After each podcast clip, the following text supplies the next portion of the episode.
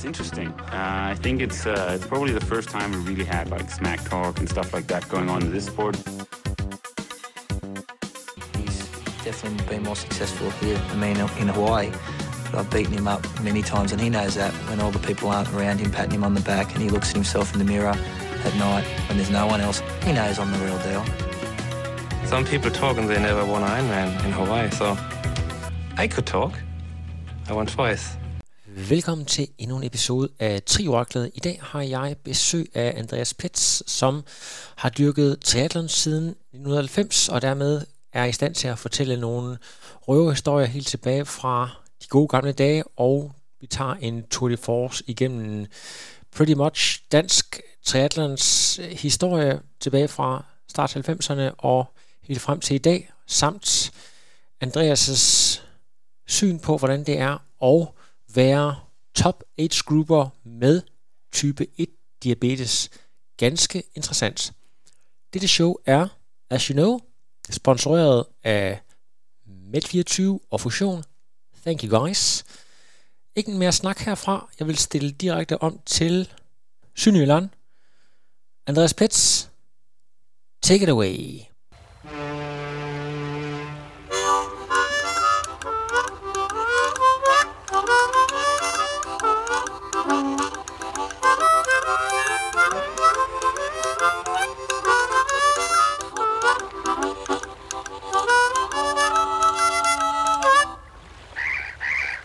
Jeg vil gerne bare starte med at byde dig helt officielt velkommen, Andreas Peetz, til Trioraklet. Det er jo et interview, jeg har haft lyst til at lave i lang tid. En mand, der har været i sporten i mere end 30 år. Så velkommen til.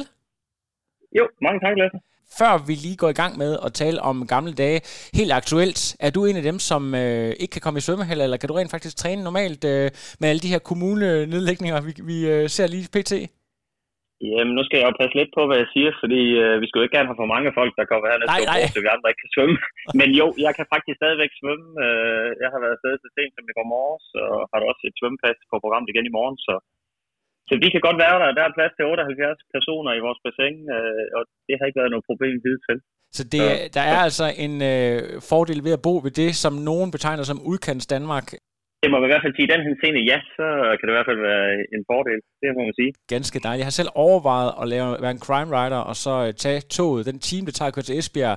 Men ja, det skal også lige, det er selvfølgelig også lang tid at bruge på et enkelt svømmepas, når vi kan svømme lige efter januar. Men det er jo selvfølgelig op til den enkelte. Lad os lige gå tilbage til 1990. 1990, der er du 18 år gammel, og... Ja.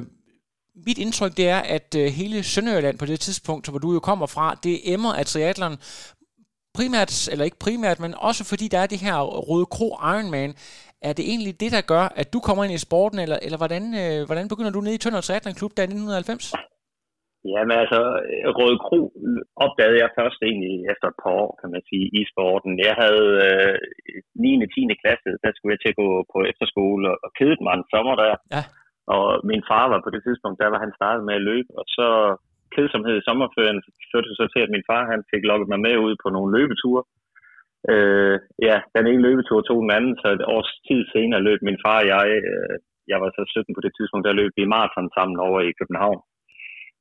Og jeg anede ikke, hvad det var, jeg ligesom havde sagt ja til det, og jeg vil sige, hvis det ikke var for min far, så var jeg nok heller ikke kommet igennem det maratonløb. Men vi kom der igennem på 3 timer og 40 minutter, men... Jeg løb jo nok nærmere, som om det kun var et halvmaraton, jeg skulle løbe, og døde jo også et svin på maratonløbet der.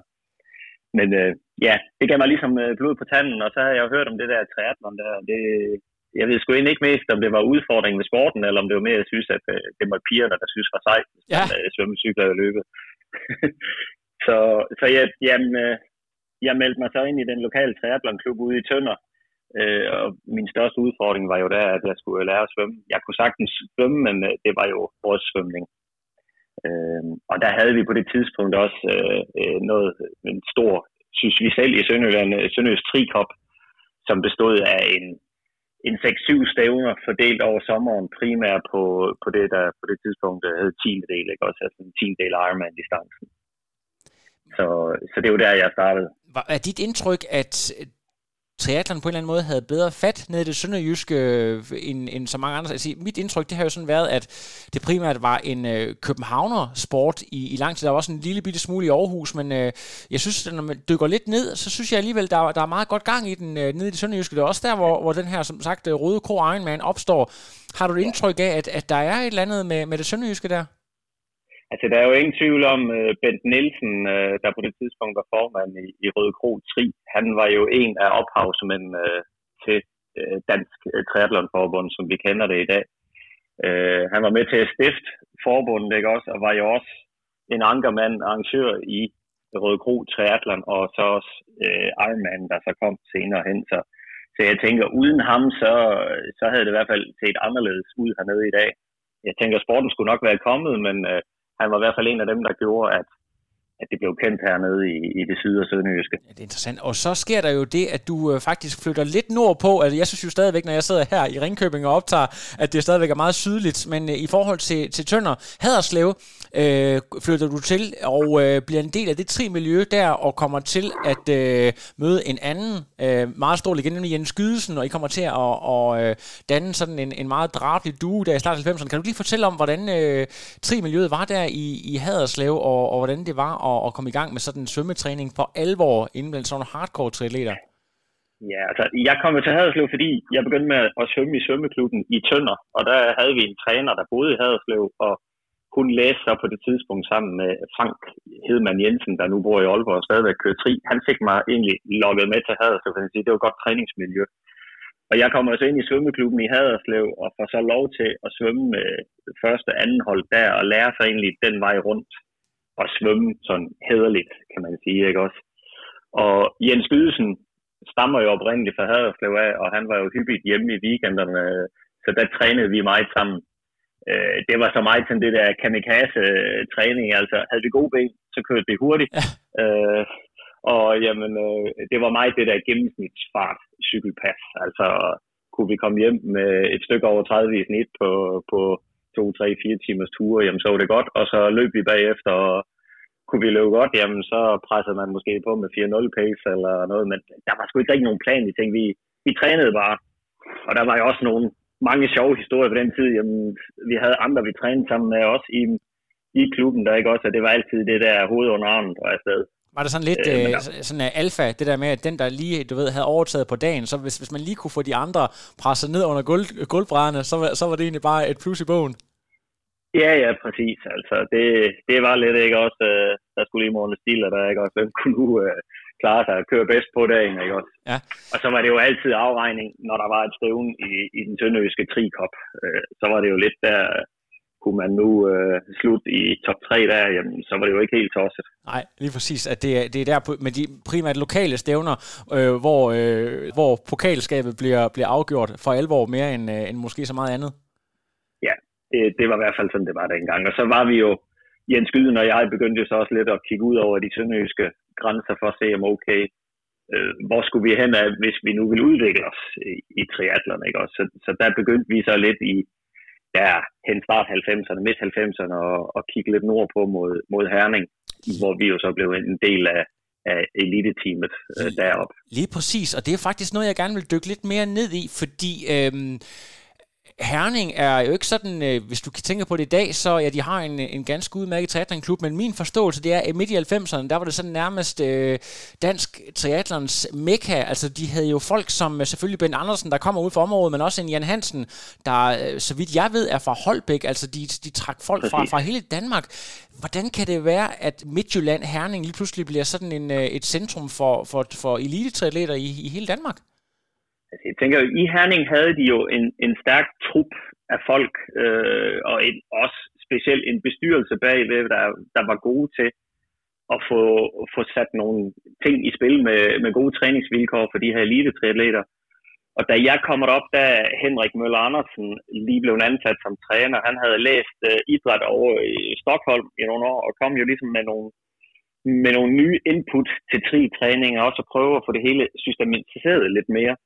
Så vi havde jo, som du selv nævnte, Bent Andersen, der var en lokal mand fra Herning, så havde vi Jan Hansen fra Holbæk. Ditte Thyssen, der jo også var blandt elitesiden på kvinderne, kom jo også over og kørte.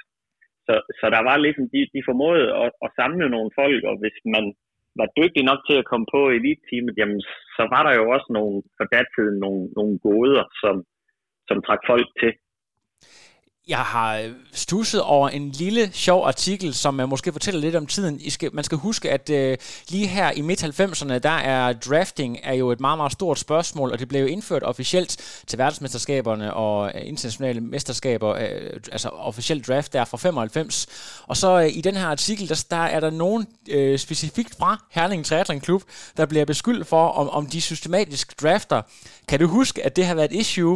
Jeg tror endda, at de bliver kaldt ud simpelthen i de her officielle triathlon-magasiner, altså hvor man nævner klubben med navnsnævnelse, og klubbens formand så tager til genmæle og siger, nej, det handler sådan set om, at vi er rigtig mange dygtige, der kommer op af vandet på samme tid, og derfor så kommer vi til at ligge tæt. Kan du huske, at der har været den her debat? Altså, ja, det kan jeg godt huske. Der er ingen tvivl om, hvis vi kigger, altså en gut som Jan Hansen, han var måske lige, og Bent Andersen, de var lige lidt før op af vandet som os andre, men så var vi en meget bred gruppe med Marcel Jens Gysen, Kenny Pedersen, også kendt som The Man, René Pedersen, Anders Jensen med flere, og Carsten Jeppesen, der i dag arbejder for Team Enios, ikke også? Ja, ja. Der var vi en bred gruppe, der var meget homogene, og jamen, så var der jo mange herningtrøjer at se, der kom op af vand, hvis det var en ugerlig distance lige omkring de 20 minutter. Ja. Så... Og der var vi jo den klub, kan man sige, der havde den i hvert fald største bredde der. Det er der ingen tvivl om. Så det kommer måske også til at se lidt mere voldsomt ud, og så er der måske også en eller anden grad af misundelse. Har der været det på det tidspunkt, tænker du, så er det nemt lige at sige, det er sådan og sådan? Ja, det tænker jeg da nok, og jeg tror da også, hvis jeg kigger på i hvert fald på de rigtige vores topfolk, altså specielt nok Jan Hansen, altså han var god til at holde sig til. Ja. Han var god på svømning, og havde på det andet tidspunkt nok sådan en lidt average cykelsplit, ikke også, men kunne så løbe, ikke også, og det var jo også det, der fik ham til OL i år 2000, ikke også, i Sydney. Lige præcis. Og i forhold til, når du nævner Bent Andersen og Jan Hansen, så begynder du også at køre ned i den tyske Bundesliga, som jo bare vokser og vokser de år. Det betyder også, at du kommer til at stå på startstregen med datiden, sådan virkelige superstjerner, blandt andet Thomas Hellerigel. Kan du ikke lige prøve at fortælle om, hvordan det var? Det kan være, du har en anekdote eller to, hvordan det har været at køre med de her danske legender, og også måske nogle af de tyske stjerner nede i Bundesligaen? Jamen, altså, vi var jo en flok fra Herning af. Vi var vel på det tidspunkt cirka 4-5 mand, der ligesom de bedste fra elite-team i Herning, der så kom ned til Lemgo, som på det tidspunkt havde Arena som sponsor, så vi kom til at hedde Arena Team Lemgo. Bent var ligesom stjernen på holdet, og der kunne man jo formå i de tyske klubber, ligesom i dag, at finde nogle stjerner. Altså, vi har jo flere gange, hvor vi skulle ned til stævner, jamen, så gik vi jo 2-3 mand i biler sammen, og skulle så først ned til Lemgo, der ligger sådan en times kørsel sydvest fra Hannover. Og så gik den jo videre derfra. Altså, vi har jo prøvet at stå 4 mand nede i Lemgo og vente, og vi ventede så på stjernen. Bent Andersen, han var jo... han tog det jo stille og roligt. Og når vi så kom ned til Lemgo, jamen, så havde Bent jo så åbnet her bagagerummet, og så lå der en principskilt i atomer af, som så skulle til at samles, så den lige passede til den type løb, der var derfra. Så vi var jo så måske den ene gang i hvert fald 4 mand, der skulle vente på, at Bent nu fik samme cyklen, og så gik turen ned sydpå, hvor vi så jo, jamen, som i dag, også 5 mand på holdet, ikke også? Og altså, hvis vi havde en god svømning, jamen, så kom vi måske op sådan lige middle of the pack. Det var så non-draft. Jeg har også prøvet, hvor man har haft måske en mindre god svømning, og så kom man op, og så stod der kun 10 cykler tilbage. Og så vidste man jo ligesom, hvad der var dømt den dag, så var det jo bare op og jage, ikke også? Og det var jo lidt datidens helte, vi kørte mod. Så det var jo ligesom i dag enormt tæt, intenst, men stadigvæk uden draft. Så der lærte man da nogle sjove folk at kende. Blandt andet fik jeg selv sådan lidt kontakt af til Andreas Niedrich, som jo på det tidspunkt der i slut 90'erne kører han 8.04 på Ironman nede i Roth. Ja, lige så, præcis. Jeg skal bare lige høre, ja. Kunne I sidde og se satellit-tv eller følge med op på Hawaii? Hvordan fulgte man egentlig med? Så, okay, det er altså de her mennesker, som jeg sidder og ser på Hawaii hvert år. Hvordan fulgte I egentlig med? Der var selvfølgelig også triathlon-magasinerne, skal man huske, men kunne I egentlig sidde og følge med på tv, eller hvordan gjorde I det? Nej, det var jo nok nærmere, når der kom den her NBC-udsendelse et par måneder efter Ironman, vi for alvor kunne se, hvad der var sket, og det nåede vi jo nok også at læse i Tri Nyt herhjemme inden da. Altså, internettet var jo ikke helt lige så godt udbygget, som det var i dag, så det tog jo lidt tid, før vi egentlig lige fandt ud af, hvordan det var gået over på øen, ikke også?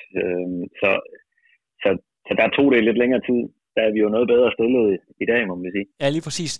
Der er en lille anekdote, som lige klemmer sig ind imellem hele den her snak med Niedrich, som jeg synes er utrolig spændende. Det er, at du i forbindelse med, at du er uddannet skolelærer, så begynder du også at være svømmetræner i Haderslev Svømmeklub i en periode mellem 96 og 2001, hvor der er flere spændende navn, blandt andet en lille tyk dreng, som vi senere hen har lært at kende som Henrik Hyllund, en af Danmarks bedste triatleter her for måske en 6-8 år siden.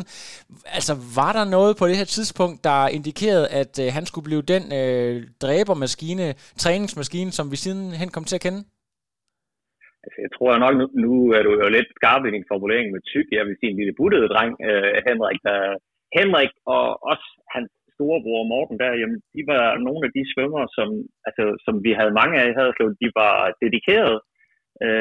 De var sådan lidt den der, altså lige midt i, hvis vi kan kigge sådan niveaumæssigt, i hvert fald hos os i svømmeklubben, og det var det så også hjemme. Altså vi havde jo en gut i klubben, som blev dansk mester og nordisk mester for juniorer på 15 fri, ikke også? Og han lå på det tidspunkt og slåsede med hvad hedder han, Jakob Carstensen, der jo senere blev verdensmester på 4 fri, ikke også?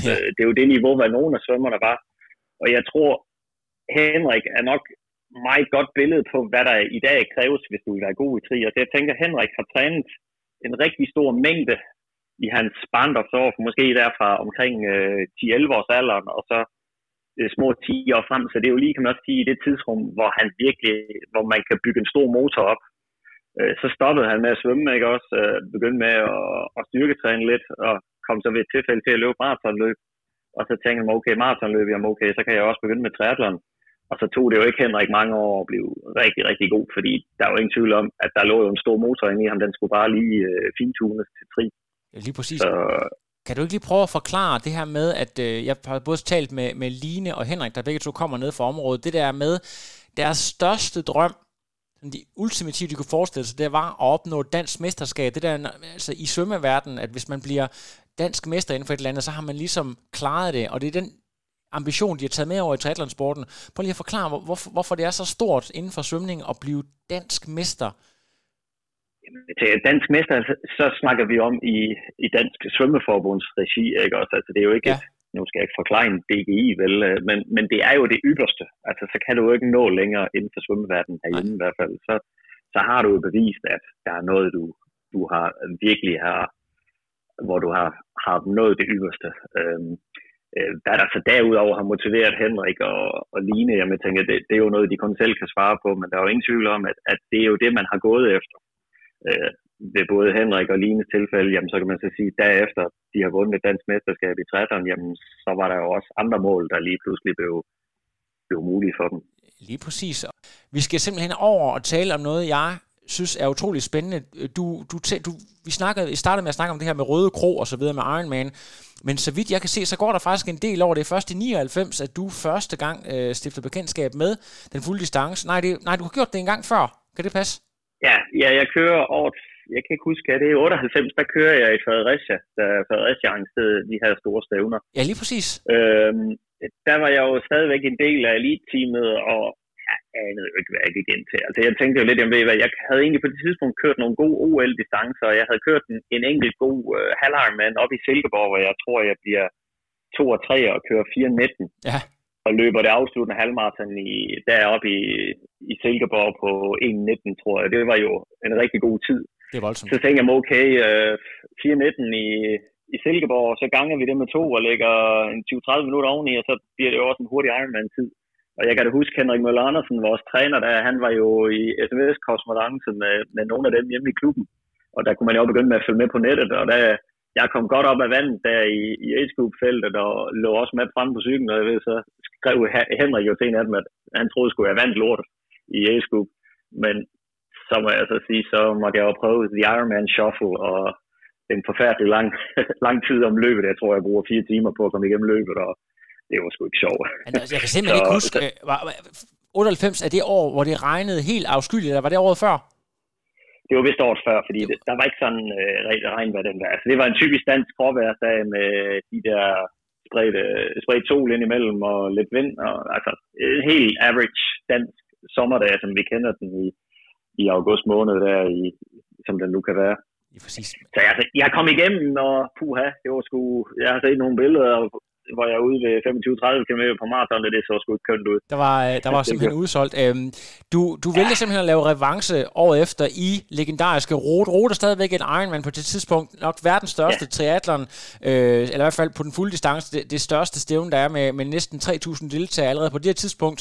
Det er jo også en legendarisk årgang, hvor Jürgen Sack han vinder for 5. gang, og du kører 9 timer og 10 minutter, som er mega hurtigt på det her tidspunkt. Altså det er før alle mulige carbon, både her og der, og kvalificerer dig også til Hawaii. Jeg kunne godt tænke mig at spørge dig, det her med Hawaii-kval, det er jo egentlig, som jeg har forstået det, når der først egentlig er kommet inden for de sidste 10 år. På det tidspunkt er det ikke normalt, at folk de valgfarter til Hawaii. Var det et mål for dig, eller hvorfor valgte du egentlig, at du skulle derover? Ja, altså da jeg vælger lidt ros, fordi det er ligesom i dag er et af de ypperste distancer eller stævner på den lange distance, ikke også? Jeg havde hørt rygter om, hvordan stævnen var dernede, og hvor engageret tilskuerne de var.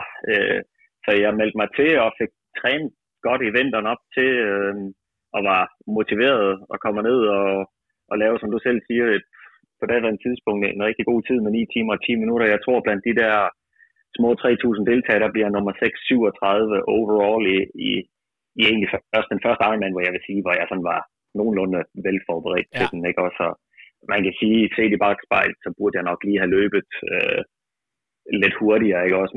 Men det var måske lidt noget manglende cykel- og løbekilometer, der gjorde udslaget der. Men altså, for at kvalificere mig til Hawaii, ikke også? Og det var også en af målene med stævnet at komme til Hawaii. Ingen tvivl om det, fordi det har altid været noget, da jeg startede 10 år tidligere med triathlon, det var der noget af det, der motiverede mig, at jeg skulle til Hawaii, at det var stedet. Det har måske også noget at sige, at lige præcis du har den her historiske, hvad kan man sige, baggrund med, at for andre, der måske har en kortere horisont, der vil det ikke betyde det samme.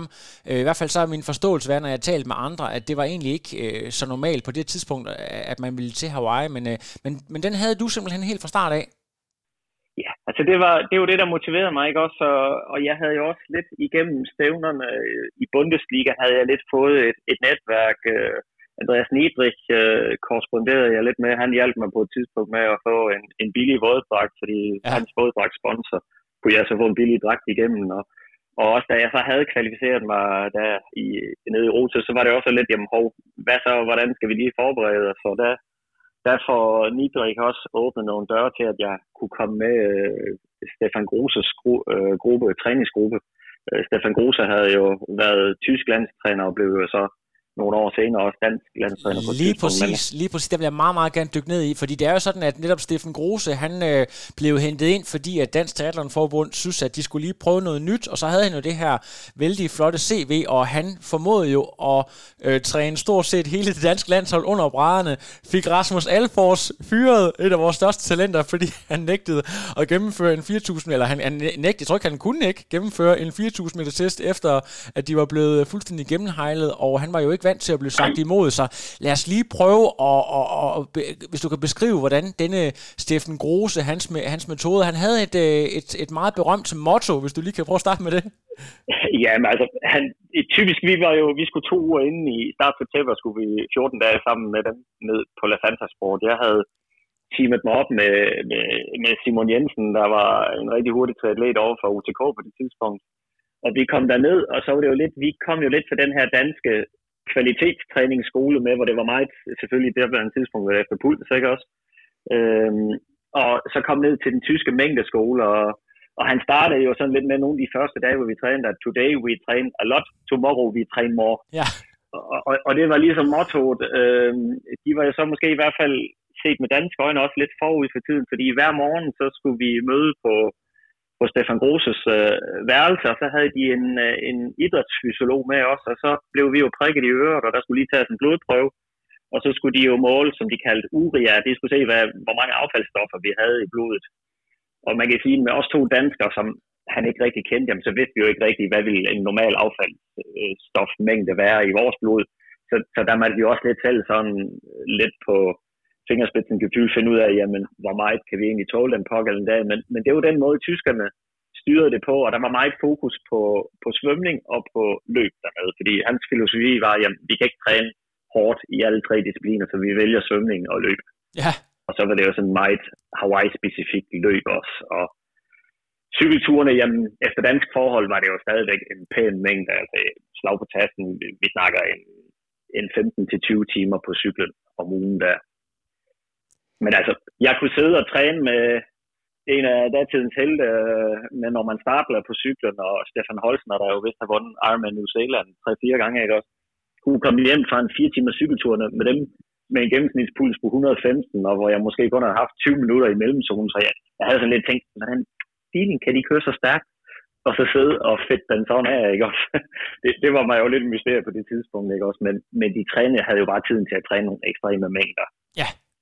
300 dage om året, ikke også? Lad os lige prøve at dykke, fordi Norman Stadler er jo også en af mine store helte. Jeg begynder at se triathlon der, hvor han virkelig er på bjerget, og det er sådan med Norman, at han i 90'erne, der er han jo duatlet og bliver også duatlon verdensmester, og så er det, han begynder at blive rigtig stærk. Jeg tror, at han er over på Hawaii som age grouper først faktisk, og så er det, at han begynder der lige omkring år 2000 og kører rigtig stærkt, vinder helt suverænt i 4 og i 6, og mange vil også genkende min intro på den her podcast, hvor der er nogle klip med Norman Stadler. Han er meget, meget den her følelsesladede og lidt temperamentsfulde atlet. Har du nogle sådan anekdoter omkring, hvordan han egentlig var som person, og hvad det var, der gjorde, at han blev så god, som han gjorde? Jeg tror jo, han var jo meget dedikeret til sin træning, og jamen, jeg tror også, tyskerne generelt har jo nok lidt det der med, jamen okay, hvis jeg skal blive god, jamen okay, så tager det måske plus 30 timers træning om ugen, og så gør jeg det. Og det, hvad jeg får at vide, altså, nu generaliserer jeg måske lidt, men jeg tror, at de er jo meget autoritetstro, så hvis der står en træner, der har argumenterne i orden og siger, jamen, ved du skal træne 35 timer om ugen, jamen okay, så gør jeg det. Og jeg tænker, det var jo bare ved ham et resultat af mange års rigtig stor træningsmængde, og så nok også specielt en forudsætning for på cyklen at kunne blive rigtig, rigtig ond. Ja. Fordi han... For mig virkede han ikke specielt frygtindgydende med. Altså, jeg kunne godt ligge og matche ham på svømning, og svømme også lidt fra ham. Og på cyklen, jamen, de lavede noget kraftafstager, og så var det faktisk det, der var sådan det intensive dernede. Ellers så var det sgu ikke noget vildt på cyklen, men da vi så kom til Hawaii, jeg kan se, hold da kæft, så var der lige om, så blev der sgu tændt for nogle alle cylinder der på cyklen, og så skete der ligesom noget. Ja. Vi skal også lige, du nævner Andreas Niedrich, som jo er en rigtig spændende historie. Det var sådan, at han har jo lavet den her biografi, der siden er blevet filmatiseret, Lauf um dein Leben, altså Run for Your Life. Løb for livet. Løb for livet, præcis. Han har jo en fortid, lidt ligesom Lionel Sanders, som er sådan en crystal meth addict, altså nærmest sådan en fuldtidsnarkoman nede på den tyske banegård, altså levede sådan et virkeligt liv i overhæld, hvor han så ligesom bruger triathlon og hele den her endurance-del til at få sit liv tilbage. Jeg mener, at det er Michael Kryer, som jo faktisk har trænet ham på et tidspunkt, der sagde, at han har aldrig haft en atlet, der kunne tåle så meget mængde som Andreas Niedrich. Har du nogle anekdoter i den afdeling? Du har jo boet med ham på Hawaii også. Ja, altså ingen tvivl om, han har levet et hårdt liv nede i roerområdet med stof og en eller anden, ikke også, og har jo så er fattet lidt misbrug, men måske med et andet med træningen. Ja, ja. Men et utroligt hjerteligt, varmt menneske med altid en røverhistorie, og han den dag i dag, altså jeg har blandt andet en tysk podcast, jeg lytter meget til med Trita, Carbon og Lactatum hedder, og de har jo også jævnligt Andreas Niedrich inden, og han er jo, altså, det er god underholdning. Altså, han var jo lidt det der, i dag vil vi jo måske have kaldt ham lidt et ADHD-barn, ja. Fordi, altså, jeg boede sammen med ham i samme kompleks over på Hawaii i 99. Og da han så skulle nedtrappe, jamen, hvordan skulle han så kanalisere al sin energi ud? Altså, vi kunne være i Kona Aquatic Center og skulle svømme. Og så når vi kørte hjem derfra, jamen, så skulle han finde på en eller anden åndssvagt ting, vi skulle lave den ene gang. Jamen, så var det med, okay, nu skulle vi have vinduerne op i bilen, fuld knald på aircondition. Den skulle bare blive så varm som muligt. Og hvem er sidste mand, der eller første mand, der siger, at jeg kan ikke tåle varmen mere, ikke? Og så sidder man der, solen steger, og varmen i bilen puller løs, og det er jo sådan en typisk ting med ham, hvor han finder på nogle fuldstændig åndssvage ting. Og også i dagen op til stævnen, jamen så var det jo, så måtte han jo nørde rundt med cyklen hele tiden, og få den fuldstændig til at spille. Men samtidig også familiemenneske, altså hans familie betød rigtig meget for ham, og jeg tror også lidt, at trisporten havde nok lidt reddet ham, ikke også, og givet ham et nyt kald i livet også, finde ud af, hvad er de vigtige ting. Lige sådan et sidespørgsmål. Hvor god er Andreas Niedrich egentlig til at tale engelsk, hvis man nogensinde skal have forhåb om at høre ham udtale sig på en dansk podcast? Det kunne for eksempel være min. Ja, altså Monik, det kunne jeg godt forestille mig, at han vil kunne gøre. Altså jeg ved jo, han holder meget foredrag rundt i Tyskland og fortæller om sin bog og sit liv, og den er jo også blevet filmatiseret, hans bog i Tyskland. Og så jeg tror egentlig godt, han vil kunne gøre sig. Det kan være, jeg lige skal prøve at undersøge. Det er i hvert fald en rigtig god historie. Ja, ellers skulle det være en gut som Kryer kunne være lige indgangsvinklen til ham. Ja, det må jeg lige. Han har jo også Niedrich været i København og kører Ironman, var det ikke forrige år? Ja, og lige, jeg tror, han er i hvert fald han kom op som træer. Jeg tror, det er folk, der sagde det der, men de kunne ikke de regnede med, at den første op af vandet, det var, der kom sådan en ung krop, så kommer der sådan en mand på 47 ud af den her våddragt, der var stadigvæk mega hakket. Fantastisk historie med Andreas Niedrich, der gjorde comeback her for et par år siden. Vi skal lige snakke lidt omkring din præstation på Hawaii, for du har et par Ironman, både den i Hawaii og jeg tror, du er i Roth igen året efter, hvor du bemærker, at der er et eller andet, der er galt, der ligesom giver nogle forvarsler til den diabetesdiagnose, som du faktisk får i efteråret 2000. Hvad er det, du mærker ikke er, som det skal være? Hvad er de første tegn? Jamen altså, hvis jeg ser 99 i Roth, havde jeg sådan nok lidt den der dag, hvor man, hvis jeg lige ser bort for de sidste halvanden time på løb, der havde jeg sådan en dag, hvor jeg var der kæde på cyklen. Det hele føltes let. Og så kommer jeg til Hawaii nogle måneder senere, og så har jeg den der fornemmelse, hvor vi på cyklen specielt, jeg kunne simpelthen ikke få pulsen op. Det føltes bare som om min lår, de hævede op, og der skete ingenting. Der var ingen forbindelse ud.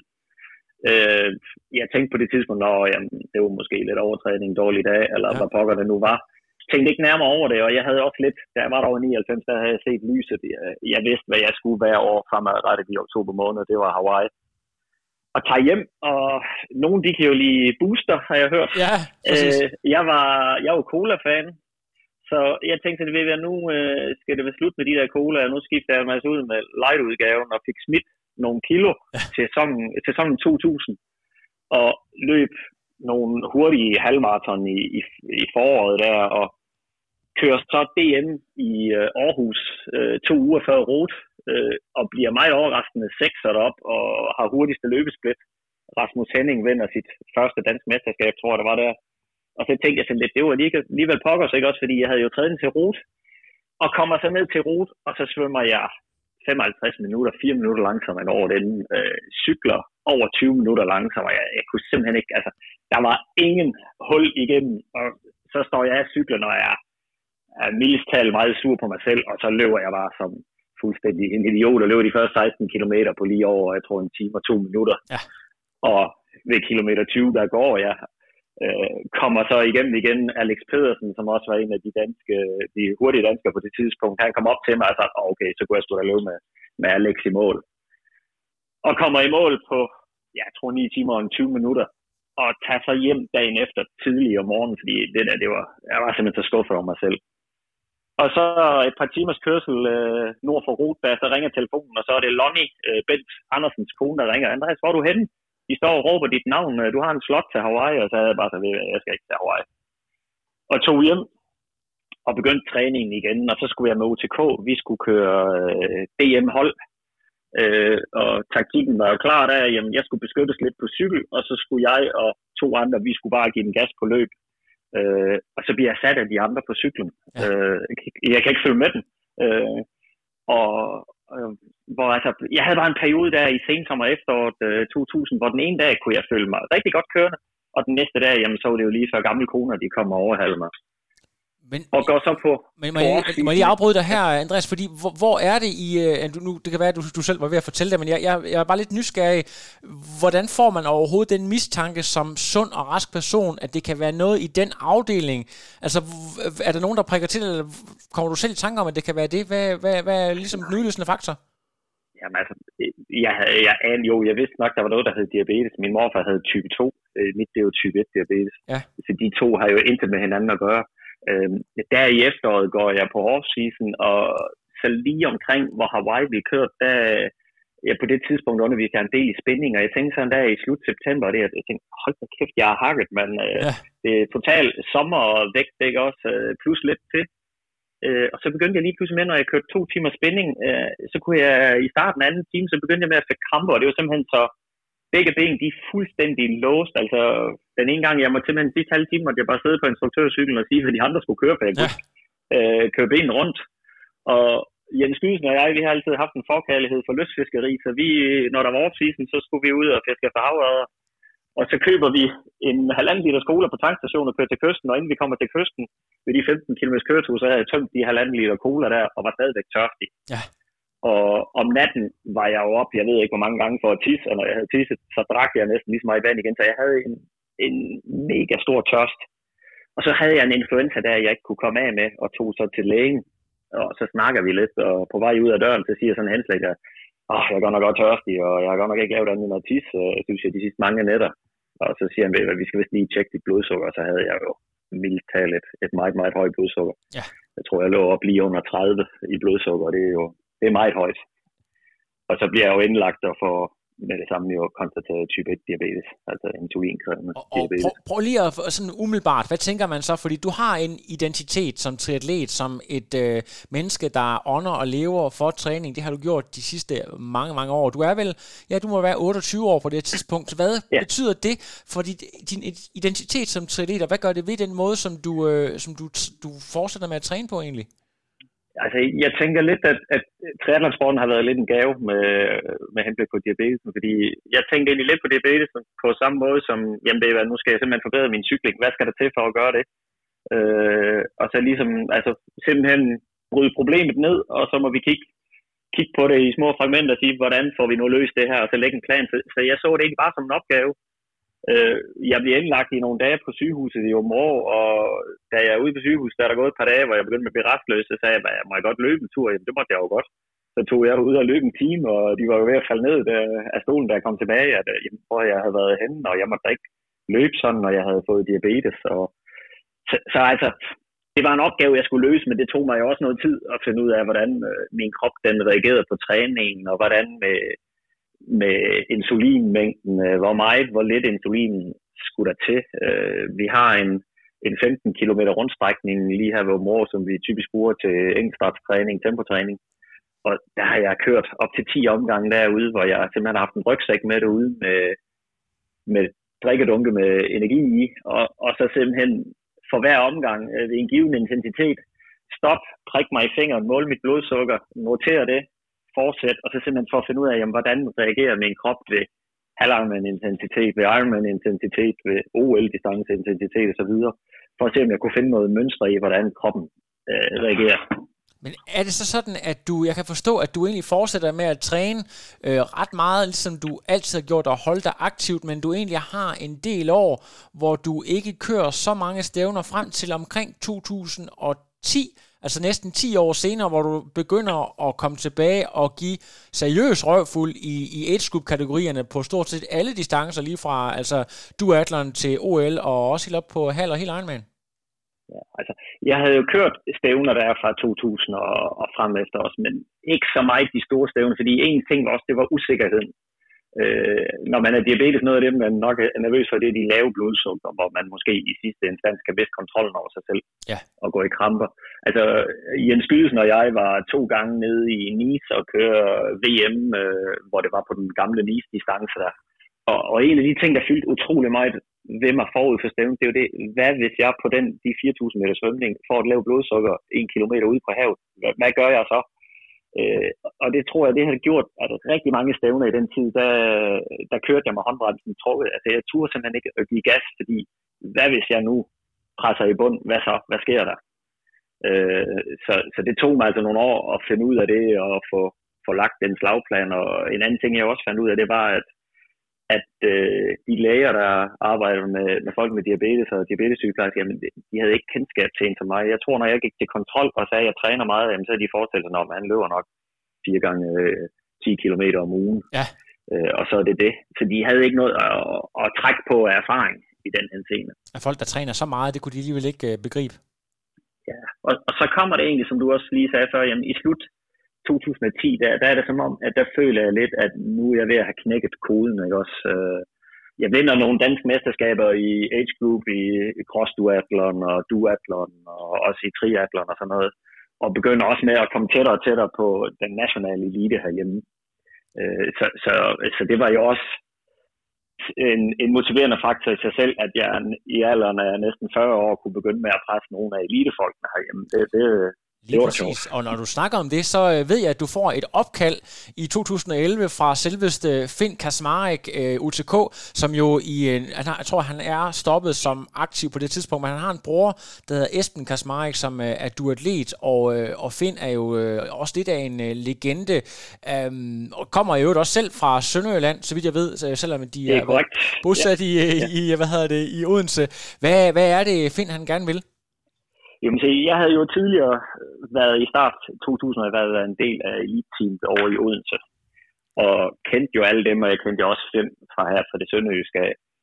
Så vi var jo nogen, der sådan lidt holdt kontakten med lige og sønderjyder der. Og på det tidspunkt var Finns bror Esben jo, han havde tidligere været dansk mester i duathlon, og vi skal køre DM duathlon op i Støvring, arrangeret af Aalborg Triklub. Og det var jo med draft på distancen 10-40-5. Og så er det jo klart, at havde vi også Søren Bystrup fra Aarhus, der begyndte med at komme frem, og der var jo flere, der ligesom bejlede til DM-titlen. Så UTK-gutterne skulle jo have nogle allierede ude på cyklen. Og der var der ingen tvivl om, når jeg nu var ene mand jeg stillede så på det tidspunkt op for triklubben her i Områ, så skulle de jo have nogle allierede. Og der fik jeg jo nogle små fiffer over fra UTK-lejren, blandt andet som Finn han sagde i det opkald, at du skal være hurtig i skiftet, fordi Jens Kofoed er hurtig i skiftet. Ja. Altså underforstået, at jeg vil nok løbe lidt fra Jens Kofoed på første løbetur, og Jens Kofoed var jo enormt stærk på cyklen, og så ville Jens jo kunne lukke holdet op til frontgruppen. Og ganske rigtigt, det var jo også det, der skete efter en af de 10 omgange på cyklen, jamen så sidder vi i en frontgruppe på 15 mand, ikke også? Og hver gang der Søren Bystrup eller andre prøvede på Peter Bæk op fra Viborg an. Ja, når de stak af, ikke også, jamen, så var der en OTK, der lukkede hullet hver gang, så de neutraliserede det hele. Så jeg vidste jo også med det samme, jamen jeg skulle ikke sidde og lukke huller, det måtte OTK-gutterne gøre, og så var der jo ingen tvivl om, at jeg vidste jo godt, det var de sidste 5 kilometer løb, der hvor det galt, så jeg går ud på løbet som toer, og har så aldrig nogensinde, og måske engang mere, presset mig selv så meget på en løbetur som der, men kommer så ind på en lidt utaknemmelig 4. plads i elitefeltet, der ikke også det havde sgu da været fedt, men det var sgu dejligt at se, at man kunne, ikke også? Ja, stadigvæk. Og på det tidspunkt, der er du vel er du 39-40 år der? Ja, præcis. Der er 39, det er ret imponerende, og jeg vil faktisk sige, når vi lige taler om løb, så er der, jeg tror måske det er året efter i Aalborg, jeg tror faktisk, det er første gang, Andreas, hvor jeg noterer mig dit navn, at du bliver nemlig 3'er op i Aalborg med 1:15 halvmarathon, og det, jeg synes, der er lidt spændende, det er, at jeg tænker, som age-grupper blev 3'er. Hvem er det lige, at han er oppe imod? Jeg ved, den ene af dem, det er Thomas Mortensen. Så spørgsmålet er, at den anden er den første Preben Jacobsen? Ja, Preben var også med der, men jeg tror, Preben var ikke tæt på der, fordi han er jo længere nede i... Halvarmen er jo ikke lige Prebens styrke. Nej. Altså i elitefeltet, der er det Emil Dalgaard fra Odense, der vinder foran mig, og så Jens Toft Allorp. De var jo begge 2 landsholdsfolk der. Ja, det er rigtigt. Men altså i min age group, det var jo altså mega fed i dag, ikke også? Fordi jeg vidste jo udmærket godt, Thomas, det var nok ham og jeg, der skulle slås om det. Weekenden fanden havde der været DM OL-distance i Fredericia for age group. Og der vinder jeg overall med, 3 minutter foran Ragnar Gudmundsson, som er fra Jørgen. Og der slutter jeg af med at løbe 35.02 på de afsluttende 10 kilometer. Der var jeg ikke sådan rigtig nedtrappet. Og kommer så til Aalborg, og vi starter jo elite og age-grupper på samme tid. og kommer op i en halvfæsen svømning, tror jeg, omkring 27 minutter. Det var jeg lidt træt af, kan jeg huske. Og så bliver vi samlet en ret stor gruppe halvvejs ud på cykel på omkring godt 10 mand. Og jeg prøvede også et par gange at komme afsted, men altså, det er jo ikke noget... Folk, de blev neutraliseret, de der ryg med det samme. Og der har vi jo blandt andet Thomas Mortensen, der er en god svømmer. Han var jo stukket af, og han er også stærk på cyklen. Hans bror Anders, tvillingbror, er ude på ruten og giver meldinger. Ja. Jens Toft og Emil Dahlgaard, jamen, de var jo ligesom kørt i front og havde også lavet et godt hul. Og da vi så kom af cyklen, altså jeg siger der til Jens Gydesen, min gode træningskammerat, til han var der mange kigge med cyklingen der, der var jeg kørt forbi, han siger, ved hvad, gør dig klar nu, vi skal løbe hurtigt i dag. Og så var det simpelthen af cyklen, og så løb jeg simpelthen bare som om, at det kun var en 10 km. Jeg tror, at det fede var også, at jeg lavede negativ split de første 10,5 km, løb jeg med 3,32 per km, og så de sidste 10,5 med 3,31 per km i average. Jeg synes, det er virkelig, altså jeg kan huske, at det der 1.15 der, det var noget, der sådan virkelig gav genlyd, altså på de sociale medier på det tidspunkt. Det er jo altså før carbonskoens indførelse, altså det er jo virkelig noget, der rykker. Var det noget, du selv var overrasket over, du havde sådan et split i benene? Altså, jeg vidste godt jeg havde egentlig 3 måneder forinden, der havde vi haft et meget stort løb hernede i forbindelse med åbning af motorvejsstykke fra Kliplev til Sønderborg. Ja. Og der var der altså 3.000 deltagere på halvmarathon, hvor jeg vinder den, og der løb jeg mig ikke ud, og der løb jeg lige over 1.14. Og så synes jeg jo egentlig selv derfra, at min form blev jo egentlig bare bedre, da cykelmængden blev sat lidt op, for jeg ved altid, hvis jeg får en god cykelform, jamen, så følger løbet også med. Og altså, der er bare ingen tvivl om, at halvmarathon, eller halvarmen, det ligger rigtig godt til mig. Det er der ingen tvivl om. Jeg er god til det der jævnt høje tempo i lang tid. Ja.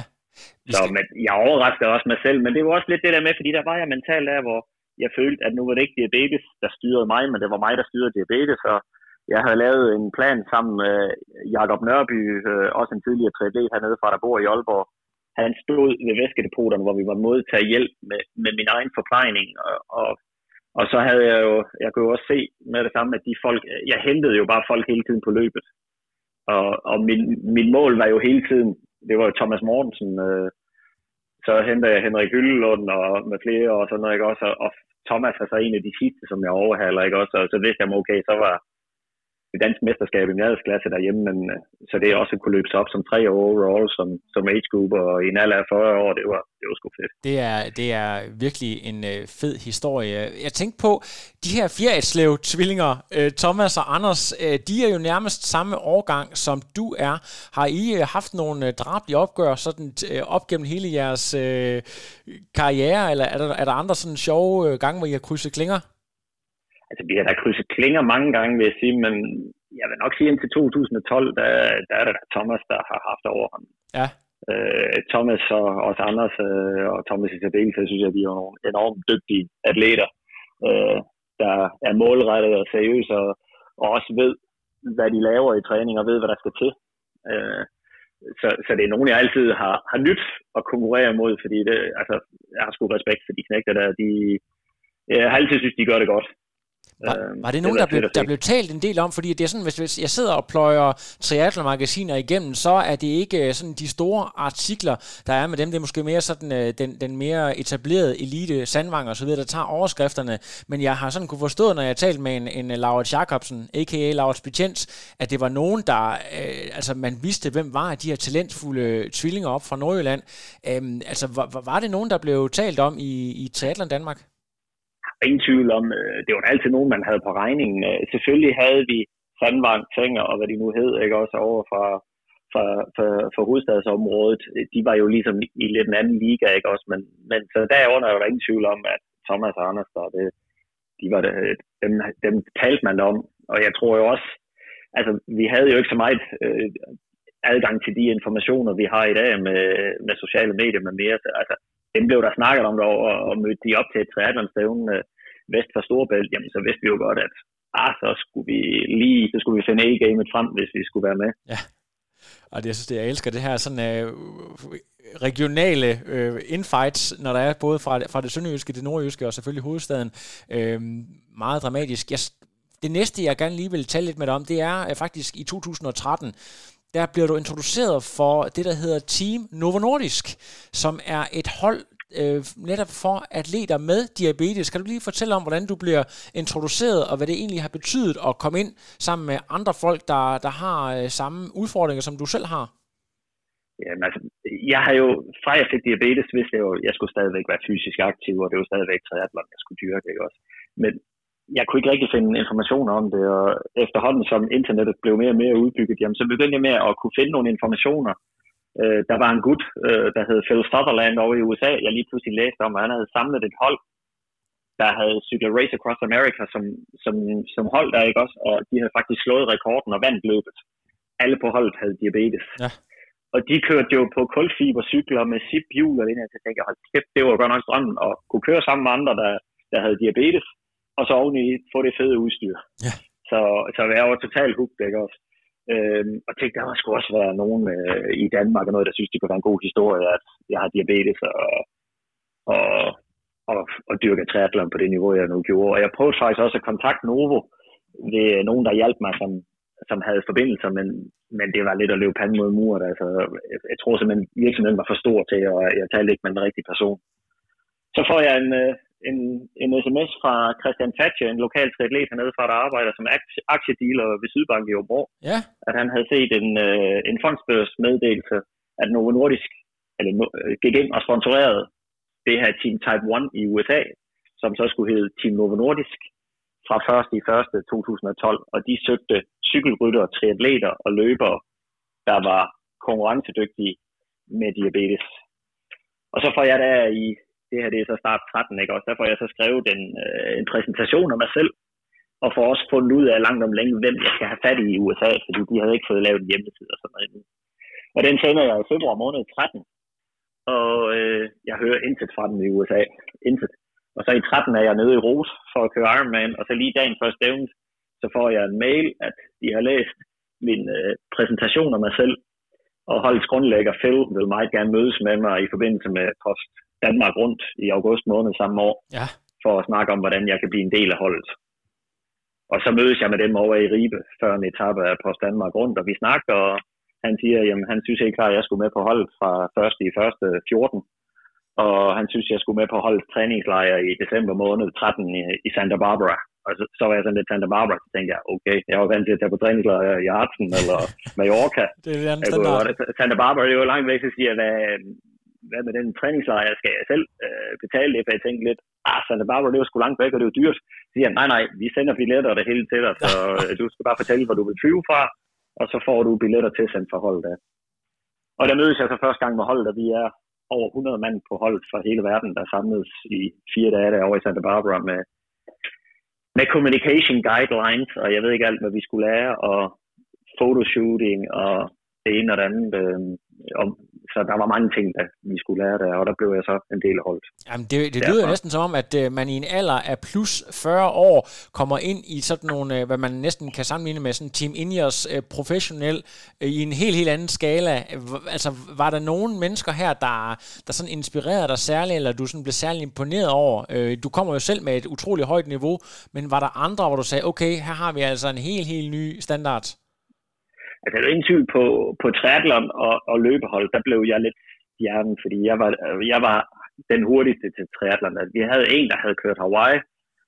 De var primært amerikanere, eller der var på holdet. Ja. Så havde vi en ung gut, Sean, han gik lidt langs fodlæsterne lige. Det var december måned, og han var blevet nydiagnosticeret med diabetes i november, en australier. Og han sagde ikke særlig meget, og så fik vi jo spurgt ham lidt af, når vi havde tid indimellem at snakke lidt med ham, jamen hvad laver du? Jamen han løb. Det viser sig, at han havde været sponsoreret af Nike og været professionel løber. Og så var det jo selvfølgelig fylder diabetes meget, når vi er sådan en flok sportsfolk sammen med diabetes.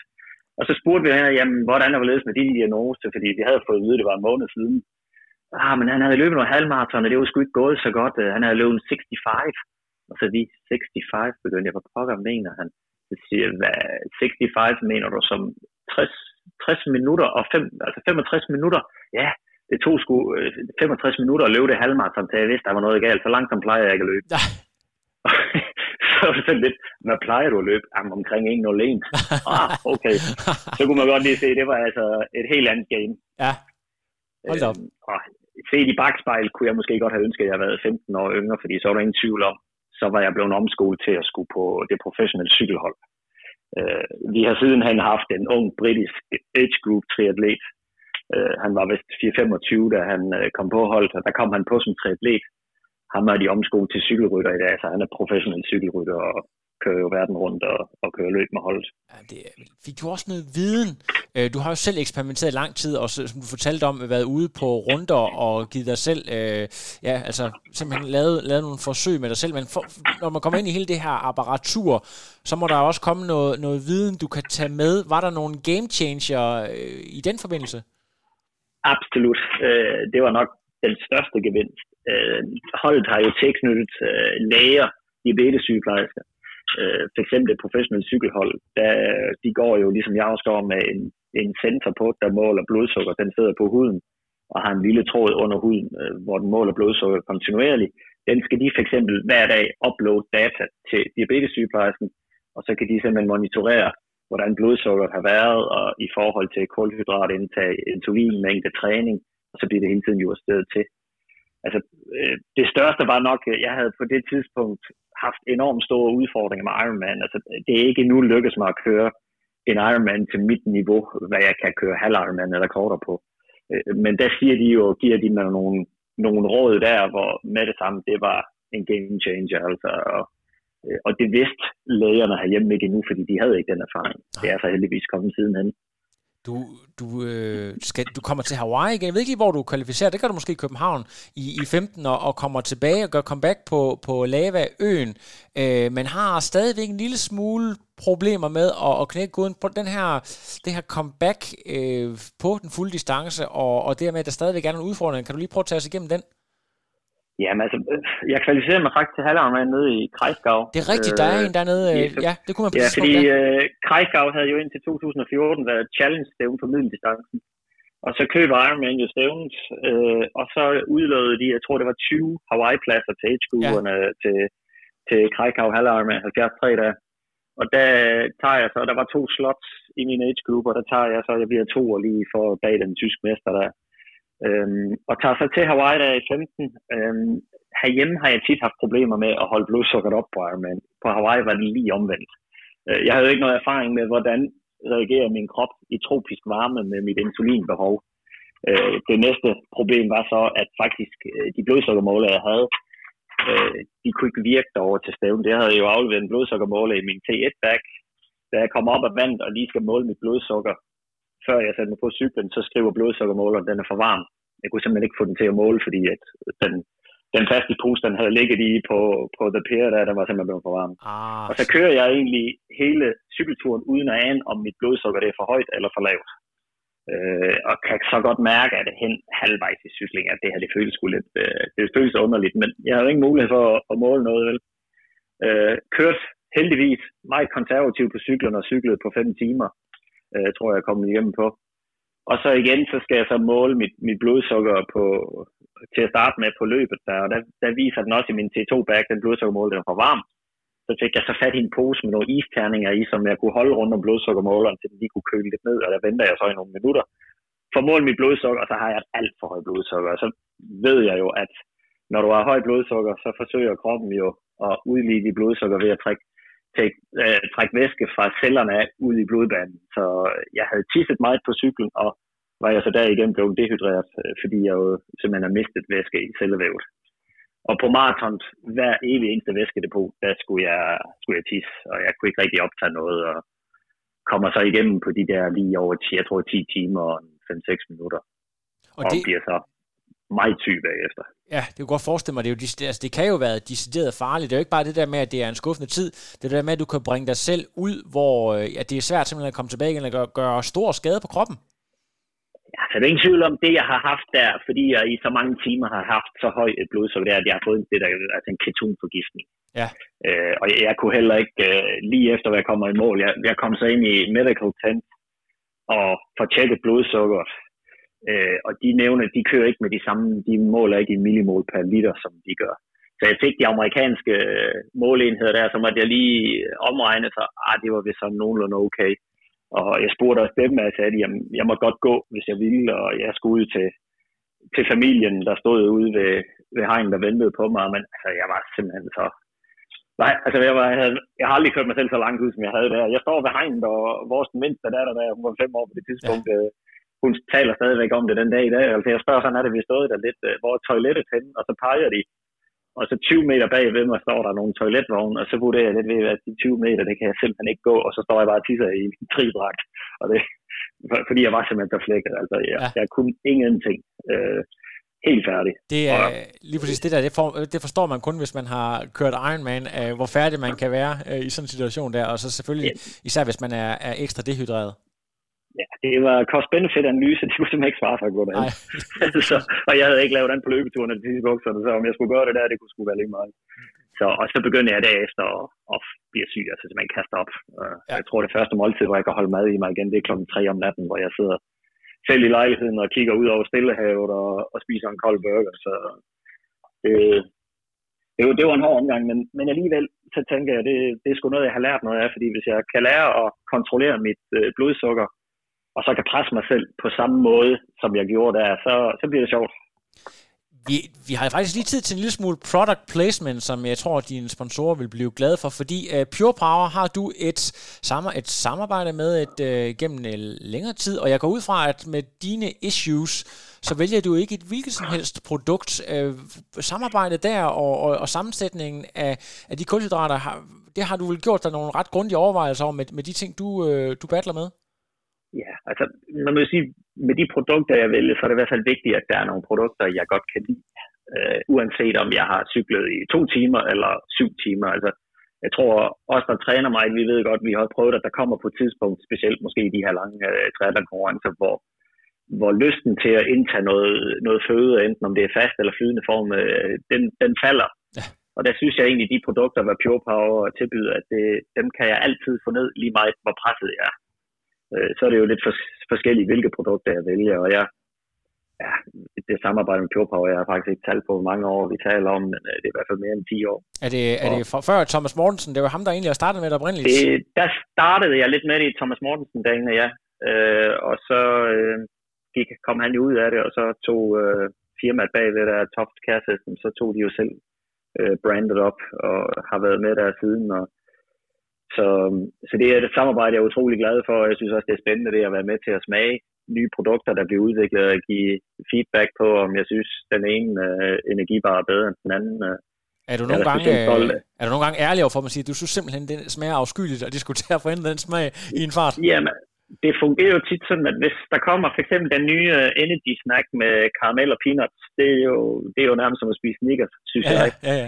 Inden den kom frem, så fik jeg kan ikke huske, om det var 2-3 bar, hvor de pakket ind i helt gennemsigtig plastik, og så smager dem og giver besøg på, hvad vi synes, og det var så en af dem, og det var den også, hvad jeg synes, hvad jeg gik med smagsmæssigt. Ja.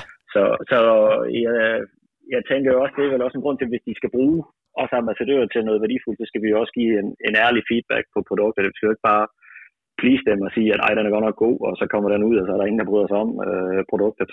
Lige præcis. Og som servicemeddelelse til lytterne her, så min sponsor, Med24, de forhandler jo rent faktisk Pure Power, så der kan man jo gå ind og bestille online, ganske corona-venligt. Så det var lige her midt i vores snak, lidt relevant product placement, vil jeg sige. Det skal der også være plads til. Vi skal lige, du har faktisk, Andreas, haft en længere skade, som opstod i forbindelse med... EM i Elsinore i 2018, hvor du faktisk blev nummer 2 i din age group. Jeg synes, jeg har set nogle billeder, hvor du har en kæmpe stor støvle på. Kan det næsten være det handler om? Ja, altså jeg blev opereret her i april måned, slut april i år. Jeg har igennem nogle år døjet lidt med, og specielt lige op til Helsingør, der kunne jeg ikke løbe 3 år i dag i 2018. Der var en slimsæk dernede ved akillessenen til hæftningen på hælbenet, der hele tiden... hævet op, og jeg fik sådan stød, når jeg løb. Så jeg har jo sammen med Line Tams har jo ligesom været inde over min træning i nogle år efterhånden her. Og vi har jo virkelig skaleret mit løb meget ned, men lige meget hvad vi gjorde, hvile, og jeg var også blandt andet på et behandlingsforløb på idrætsklinikken i Silkeborg, på Silkeborg sygehus. Vi kunne ikke finde ud af, hvad det var, så bliver jeg henvist til en overlæge over i Odense og foretaget en scanning i Så snakker vi her i januar måned i år. Start januar, der sagde han, at det kunne han godt hjælpe mig med. Og det jo så vist sig, at min hælbensknogle er lavet på en måde, hvor kanten er simpelthen for skarp til, at akillesen ikke kan hæfte ordentligt. Den får for smal hæfter, som man siger, hvis man har den type hælbensknogle, som jeg har, så er man disponeret for akillesenproblematik eller svangsængerproblemer. Og det blev jeg så opereret for, som sagt, her i slut april, og er nu i gang med genoptræning, og jeg har faktisk startet stille og roligt med at løbe igen, og altså kan mærke næsten uge for uge, at det bliver bedre og bedre og bedre. Så det var nok det rigtige at gøre. Jeg er nødt til lige at dykke lidt tilbage i det, der du nævner med Line Tam. Jeg er faktisk ikke klar over, at det var hende, du sparede med i forhold til træning. Er det ikke korrekt forstået, at du faktisk har været svømmetræner for hende back in the days? Ikke svømmetræner, fordi jeg flytter i år 2000, flytter jeg til Åbenrå. Line er jo fra Åbenrå af. Ja. Og der var der jo en lille pige med et stort smil, der svømmede i svømmeklubben. Ja. Det var så Line, og hun kom så til at svømme en del sammen med os triatleter.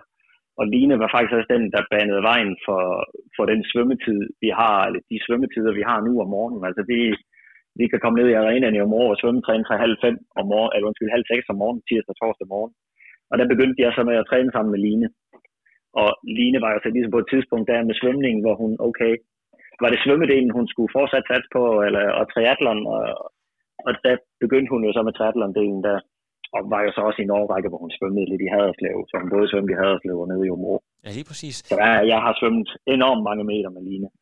Er det lidt specielt det der med, at en person, der er kommet ind, som man kan huske, har været helt ung teenager, måske endda barn, at lige pludselig så står man en dag, hun er så blevet 30 år, du er en lille smule ældre, og hun så er din træner på nuværende tidspunkt, eller det er bare, det tænker man ikke så meget over? Nej, og jeg vil sige, Line, det var et ret... Det var et bevidst valg for mig. Det var mig, der henvendte mig til Line, fordi Line er jo enormt dedikeret og også enormt kompetent. Og så også det med, at hun kender mig jo med min diabetes og også lidt, jamen træningen skal jeg også passe ind med familien, fordi jeg har hele tiden det der med, jamen ja, det kunne være fedt at træne 20 timer om ugen ved siden af mit fuldtidsjob, men så ved jeg, så er der en familie derhjemme, der skal betale prisen. Så det er hele tiden den der balance. Så Line kender mig, min familie. Jeg ved, at Line er en enormt kompetent træner, så det har jeg absolut ingen problemer med. Altså, hun er meget, meget dygtig og en god sparringspartner der. Præcis. Jeg har jo også selv jeg har en elitetræneruddannelse inden for svømning bag mig, så jeg ved jo godt, hvordan man skal gøre, men det er altid dejligt, at det er en anden en, der laver det, og det forpligter mere. Du tilbyder faktisk også selv træning. Altså det vil sige, at hvis man er interesseret i at få lidt hjælp af en mand, der har været i sporten i 30 år og prøvet en ting eller to, hvis man nu også for eksempel har diabetes og kunne godt tænke sig at komme i gang med triathlon, altså kan man henvende sig til dig og få sparring eller programmer ligefrem? Ja, altså lige nu har jeg 5 mand, hvor jeg laver programmer til træning til, så jo, det kan man sagtens. Ja. Det er jo mange års erfaring, tænker jeg, hvad jeg bruger, ikke også, men også så selvfølgelig de input, jeg får fra Line. Jeg synes jo også selv, jeg har der er nogle gode steder på nettet også, hvor jeg finder en god inspiration, synes jeg. Så det er sådan en kombination af de ting. Ja, lige præcis. Og så synes jeg jo også, det er fedt at kunne give videre, fordi kan man sige, de fejl, jeg har gjort i starten af min tri-løbebane, det er der jo ingen grund til, at der er andre, der spilder tid med det. Lige så godt få noget træning, der flytter noget fra starten af, ikke også? Fordi hvis man er age-grupper, så er tid jo som regel den begrænsende faktor, og så er det i hvert fald med at træne effektivt, når nu man er i gang. Det er præcis. Et af de sidste spørgsmål, jeg har til dig i dag, nu har vi jo talt i ikke helt halvanden time, men ved at nærme os. Når man har været i sporten i 30 år og kigger tilbage, hvad vil du så fremhæve som noget af det mest positive og noget af det mindre positive i forhold til den måde, sporten har udviklet sig på? Altså, det kan da glæde mig, at så mange mennesker i dag har fået øjnene op for triathlon og den alsidige træning, der er der. Jeg vil da så sige lidt udviklingen, og den er måske speciel accelereret, efter vi har fået Challenge til København og Ironman. Det er jo lidt de der projekttriatleter, der skal have et hak i bæltet med, at de har lavet et Ironman. Jeg synes jo også, de skulle lære at køre triathlon. Ja. Hvad triathlon er. Fordi, jamen, hatten er, at vi har rigtig mange meget dygtige Ironman age grupper og halv-Ironman age grupper, men hvad med at udvikle ens kapacitet over sprintdistancen, OL-distance? Altså, jeg synes jo, et format som f.eks. DM Sprint, der kører som en enkeltstart, det er jo mega fedt. Og der, altså, jeg kan nogle gange kan jeg godt grine lidt af folk, når man ser de der age group cykler, der, hvor jeg kan sgu godt forstå cykelrytterne, de ryster lidt på hovedet af os nogle gange, hvor vi ser, hvad nogen de alt kører rundt med på cyklerne, og sådan noget, man tænker, jamen, kom nu, meld dig ind i en klub. Altså, det er i hvert fald nok mit højeste ønske nu, det er, at folk de kommer ind i en klub og oplever, hvad triathlon er for noget. Man kan jo bare gå ind og kigge på alle os, der dyrker triathlon på Facebook, så kommer der mange spørgsmål der, hvor jeg tænker, havde du været i en klub, så havde du fundet ud af det den vej rundt. Ja, lige præcis. Jeg har af samme grund valgt at melde mig fra, fordi det kan simpelthen ikke tåle at sidde og se de der spørgsmål. Nej, det går næsten ondt nogle gange. Ja, det gør det. Så det handler vel også om det der med, at du selv er opdraget helt fra bunden af, og så ser man i de her social media-tider, at folk de ligesom vælger den der opdragelse væk, og derfor kommer til at stille nogle spørgsmål, der kommer til at virke lidt fjollet eller lidt respektløse på en eller anden måde, fordi at man kommer til at fremstå, som om man ikke rigtig har taget sporten seriøst og forstået, hvad det rigtig handler om. Er det også dit indtryk? Jamen, præcis, det tænker jeg. Altså, det bunder jo vel i bund og grund af det jo uvidenhed, ikke også? Ja. Manglende kendskab til sporten, ikke også? Men jo, det er der usikkerheden, og det er ikke også. Og nogle gange så tænker jeg også lidt, jamen giv der nu lige tid. Mange de kommer måske har været fysisk aktive, har løbet lidt eller styret sig noget. Og jeg skal køre en Ironman næste år, hvor jeg sådan tænker, jamen lav nu en kontinuerlig udvikling, for jeg synes jo, at triathlon er jo en sport for livet. Altså, jeg har selv spillet en del håndbold og fodbold. Jeg vil da ikke kunne bruge bare en tredjedel af den tid på håndbold- eller fodboldtræning i dag, som jeg gør på triathlon, fordi det ville min krop som ikke kunne holde til. Nej. Så jeg synes jo, det er jo en fantastisk sport, vi dyrker, og ja, Ironman er mega fedt, det er halv Ironman også, men der er for meget andet, der er fedt i triathlon også, ikke? Lige præcis.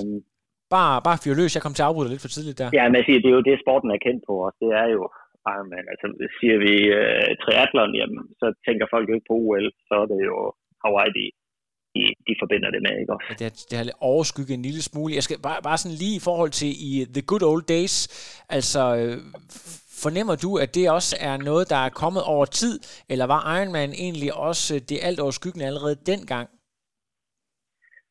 Altså, jeg tror nok, det er noget, der er kommet med tiden. Selvfølgelig var det det, der også startede sporten, men dengang havde vi jo, hvis tilbage til, da vi i starten af vores snak, her i Sønderjylland havde vi det her sønderjysk triathlon-cup, som var bare kortstævner. Den længste distance, det var noget, der cirka svarede til en sjettedel af en Ironman-distance. Ja.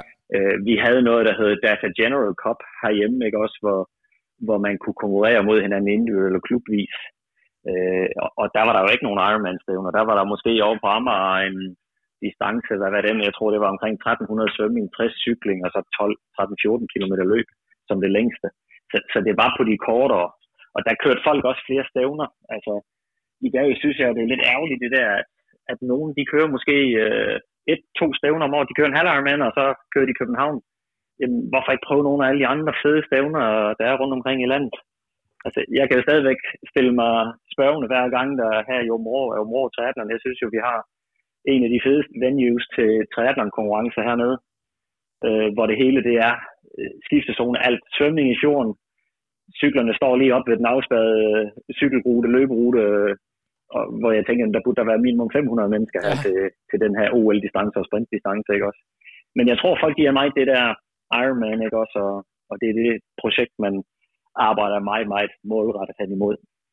Nu ved jeg selvfølgelig ikke, om podcastens lyttere her er det helt rigtige publikum, fordi mange er jo i forvejen meget dedikerede, men det kan da godt være en opfordring herfra til at komme ud og prøv at køre noget mere, simpelthen at udvide repertoiret, flere lokale stævner? Det tænker jeg, det er der ingen bliver dårlig af. Jeg tænker, jamen, så kører det som en træningspas, kører et lille 1-2-dages nedtrapning, kører stævnet, og så det er altid godt at teste noget grej af, og arbejde med lidt nogle små ting i stævnen, det er ikke også i en skift eller noget, og så få testet det, og altså, der er jo ingen træning som konkurrencer. Det virker jo. Det er det, der skal til.